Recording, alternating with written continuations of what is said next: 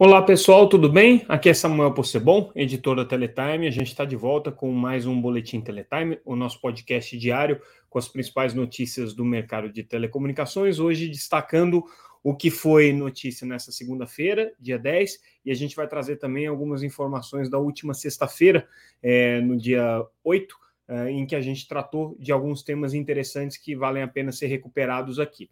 Então, uh, vamos começar com essas notícias uh, da semana passada, para a gente atualizar vocês com relação ao que aconteceu de mais importante.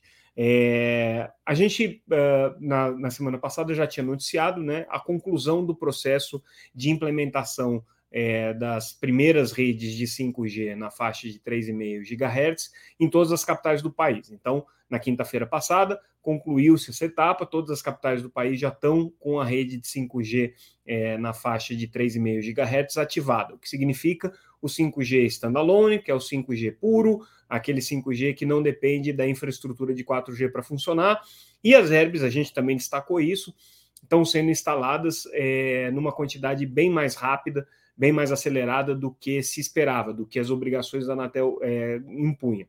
E aí a gente conversou com a EAF, que é a empresa é, responsável pela implementação dessas obrigações e dessas metas de 5G. E é, a novidade na conversa, bom, eles contaram um pouco como é que foi esse processo, como é que eles conseguiram implementar essas cidades todas é, nas capitais é, antes do, do, prazo que estava estimado, né? A gente lembra que a previsão era que eles só conseguissem concluir esse processo em novembro, mas eles conseguiram acelerar aí para o finalzinho, comecinho de outubro.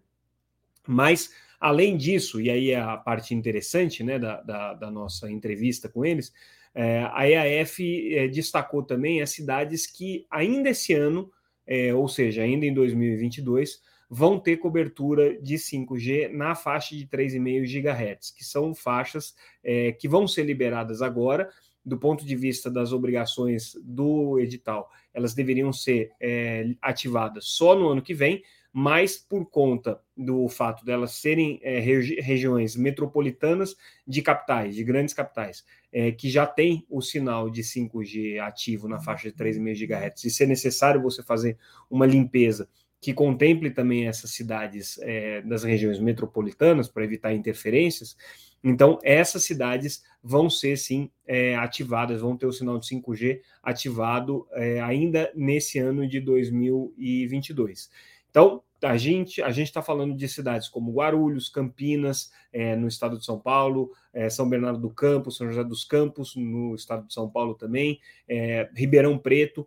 A gente está falando de cidades na região metropolitana do Rio de Janeiro, como São Gonçalo, Duque de Caxias, enfim, uma série de cidades na Bahia, Goiás, Minas Gerais, uma série de cidades que estão é, próximas às cidades é, capitais que já têm o sinal de 5G ou que são cidades é, que têm uma relevância econômica é, regional suficiente para já receberem o sinal de 5G. Então, é, essa lista de cidades a gente trouxe com exclusividade para vocês, está disponível lá na, na, na matéria é, no site. É, e nessas cidades vocês podem conferir todas aquelas cidades que vão nessa lista, vocês podem conferir todas as cidades que vão ter já o sinal de 5G implementado ainda esse ano, além das capitais que já foram ativadas, né? Como a gente disse.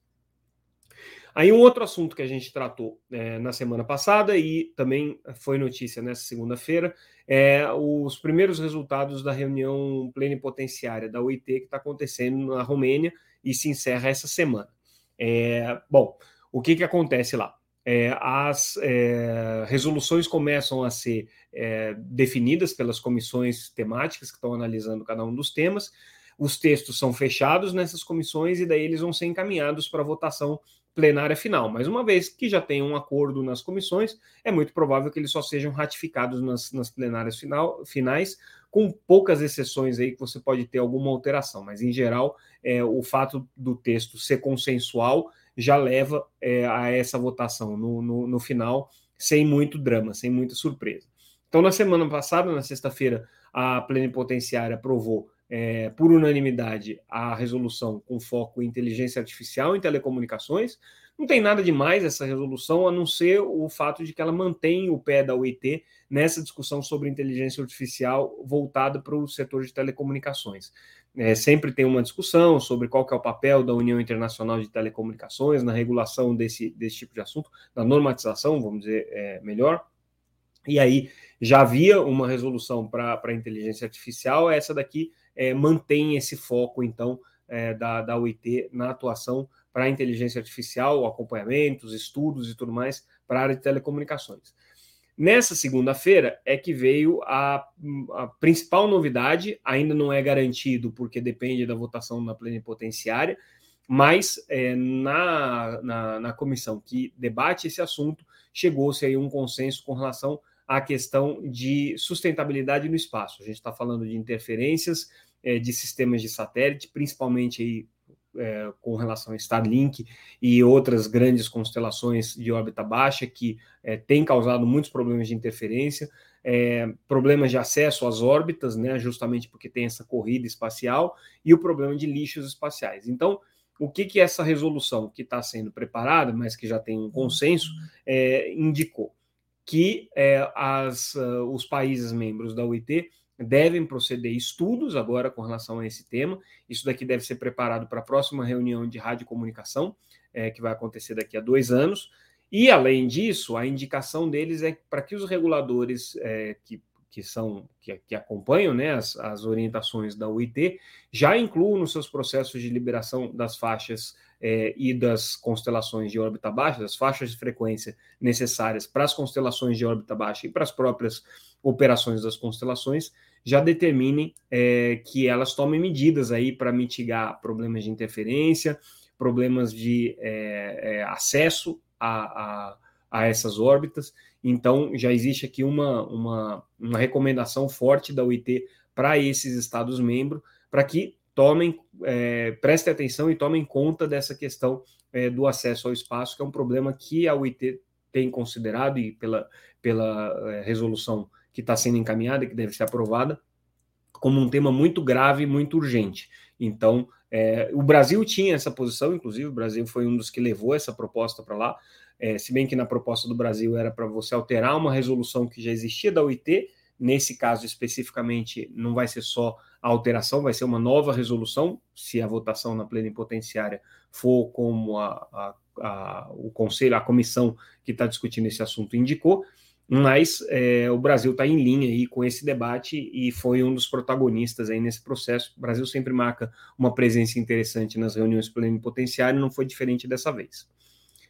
E aí agora vamos para assuntos locais. É, a gente lembra que na semana retrasada é, a Anatel homologou as ofertas de MVNO da TIM, né, parte aí do processo de venda do imóvel, então a Anatel exigiu de várias operadoras que é, apresentassem ofertas de atacado para MVNO, para operadores virtuais. A da TIM foi homologada, só que a Telcomp entrou com um recurso contra essa homologação.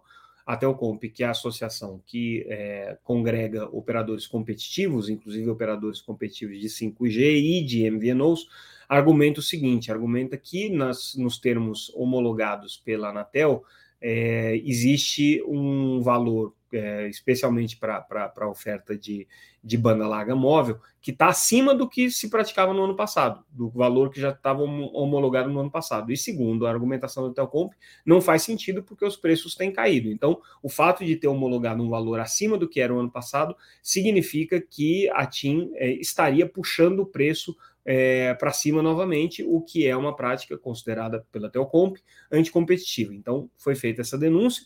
Agora, a gente tem que lembrar que entre os associados da Telcomp está a própria Algar, que fechou na semana passada um acordo de MVNO com a TIM baseada nessa oferta de atacado. Então, talvez seja um pleito que envolve outros associados da Telcomp, mas aparentemente não é unânime, não é, não é consensual. Enfim. É mais uma questão aí que vai ser colocada. É, tem dado muita polêmica esse, esse, é, a homologação dessas ofertas de atacado. A gente lembra que tem as ofertas de atacado é, é, que estão sendo homologadas também para home, né? E, e a Anatel uh, tem, tem uh, jogado com muita, com muita dureza nessa, nessa questão, e também as, as ofertas de atacado para MVNO. Lembrando também que na semana passado ou retrasado, agora eu não lembro exatamente quando, mas recentemente, é, o link está lá na matéria. É, a Anatel flexibilizou um pouco essas ofertas para MVNO, prevendo a possibilidade de exclusividade na, na, na oferta. Então, né, é, houve aí uma, uma, uma, uma, flexibilização da agência com relação a esse assunto é, de, aliás, foi na, na, na, homologação das ofertas de é, home, perdão. Estou é, me confundindo aqui. Mas, enfim, houve uma flexibilização da Anatel nessas ofertas de atacado que foram impostas determinadas para as empresas compradoras da Oi Móvel, que, por sua vez, estão naquela guerra que a gente está acompanhando lá também. Mudando o assunto, agora vamos falar sobre é, uso de 5G por empresas, pelo segmento empresarial, segmento corporativo. E aí a novidade é que o Itaú anunciou que vai ter 100 agências bancárias conectadas com 5G. É uma infraestrutura que eles usam para fazer, para reforçar a cobertura de banda larga que ele já tem fixa, é, um pouco mais de resiliência e autonomia para as agências. E aí o projeto do Itaú aqui envolve conectar 100 agências bancárias em cinco estados brasileiros com redes de 5G para reforçar é, a sua rede corporativa. Não é uma aplicação de rede é, privativa, isso aqui está sendo feito em parceria com as empresas de telecomunicações que já são fornecedoras do Itaú. De qualquer maneira, é um dos primeiros cases aí de utilização do 5G por empresas pelo segmento corporativo é, para reforçar a conectividade que outrora era é, oferecida através de fibra e de outras tecnologias de acesso. Aí agora vai começar a ser com 5G também. Também nessa linha de usos é, de infraestrutura de telecomunicações para aplicações específicas, o metrô do Rio é, concluiu a implementação da sua rede de telecomunicações, que foi feita em parceria com as operadoras, conectando é, as estações do metrô é, no, no, Rio de Janeiro e a rede é, subterrânea do metrô com sinal de banda larga e com, com, com, rede de fibra ótica. Então, é, com isso, né, pelo menos as, as infraestruturas das é, principais estações do Rio passam, tá, passam a estar conectadas com fibra ótica. É uma parceria que foi feita junto com a Claro, com a Oi, com a Vivo e com a TIM. Então, todas as operadoras participaram desse projeto e é um projeto aí é, importante porque são mais de 30 quilômetros de conexão em fibra ótica e é uma, é uma rede importante até pelo volume de, de, de, de pessoas que ela atende todos os dias. É, a gente trouxe a notícia na semana passada interessante também sobre a, a oferta que a TIM está fazendo em aviões, também é uma, é uma parceria entre é, empresas e operadoras de telecomunicações.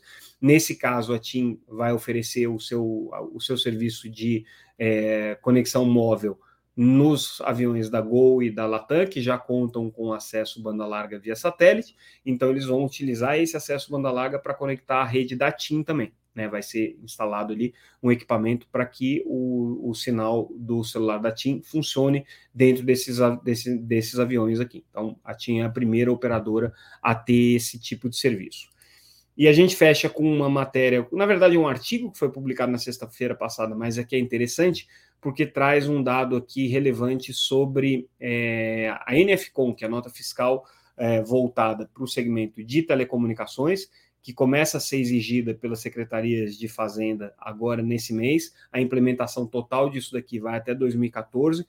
E é um modelo de nota fiscal que as operadoras, para poderem atender, vão ter que adaptar os seus sistemas, vão ter que se preparar para isso, porque não é tão simples. É decorrência aí no, do processo de implementação da nota fiscal eletrônica, que já tem aí mais de quase 15 anos né, de, de, de implementação, mas nos setores é, de utilities, energia, telecomunicações, água, é, esses foram os últimos a terem é, a implementação da nota fiscal eletrônica é, concluída. Na verdade, começa só agora, né? Esse processo, como eu disse, vai até julho de 2024, e é, segundo aqui a análise que a Sovos, né, empresa que, que trabalha com sistemas para emissão de nota fiscal, está é, tá fazendo, isso daqui impacta na prática virtualmente todos os contratos de telecomunicações.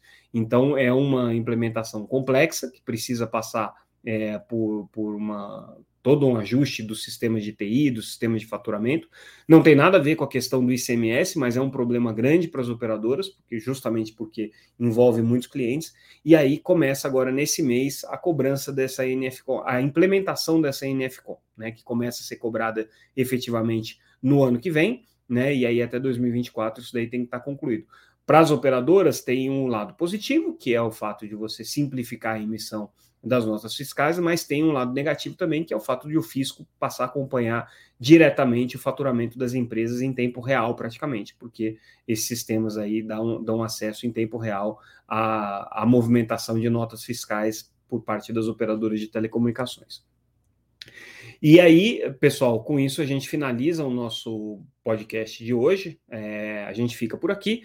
Amanhã a gente retorna com mais um boletim Teletime, nosso podcast diário com as principais notícias do mercado de telecomunicações. Lembrando que tudo que a gente comentou aqui e outras coisas que a gente acabou não comentando estão disponíveis lá no site www.teletime.com.br. É, a gente é, recomenda que vocês se inscrevam na nossa newsletter para receberem as nossas notícias diretamente no e-mail. Também acompanhe a gente pelas redes sociais, sempre como arroba Teletime News no Facebook, Instagram, Twitter, LinkedIn é, e no YouTube. Então, uh, sigam a gente lá, a gente está trazendo as notícias do mercado de telecomunicações praticamente em tempo real. E se vocês é, não quiserem acompanhar esse podcast pelas plataformas de podcast, mas quiserem acompanhar pelo YouTube, a gente está disponível também no YouTube e no LinkedIn todos os dias às oito e meia da manhã. É isso, pessoal. Ficamos por aqui. Amanhã a gente volta com mais um Boletim Teletime, o nosso podcast sobre telecomunicações. Mais uma vez, obrigado pela audiência. Até mais.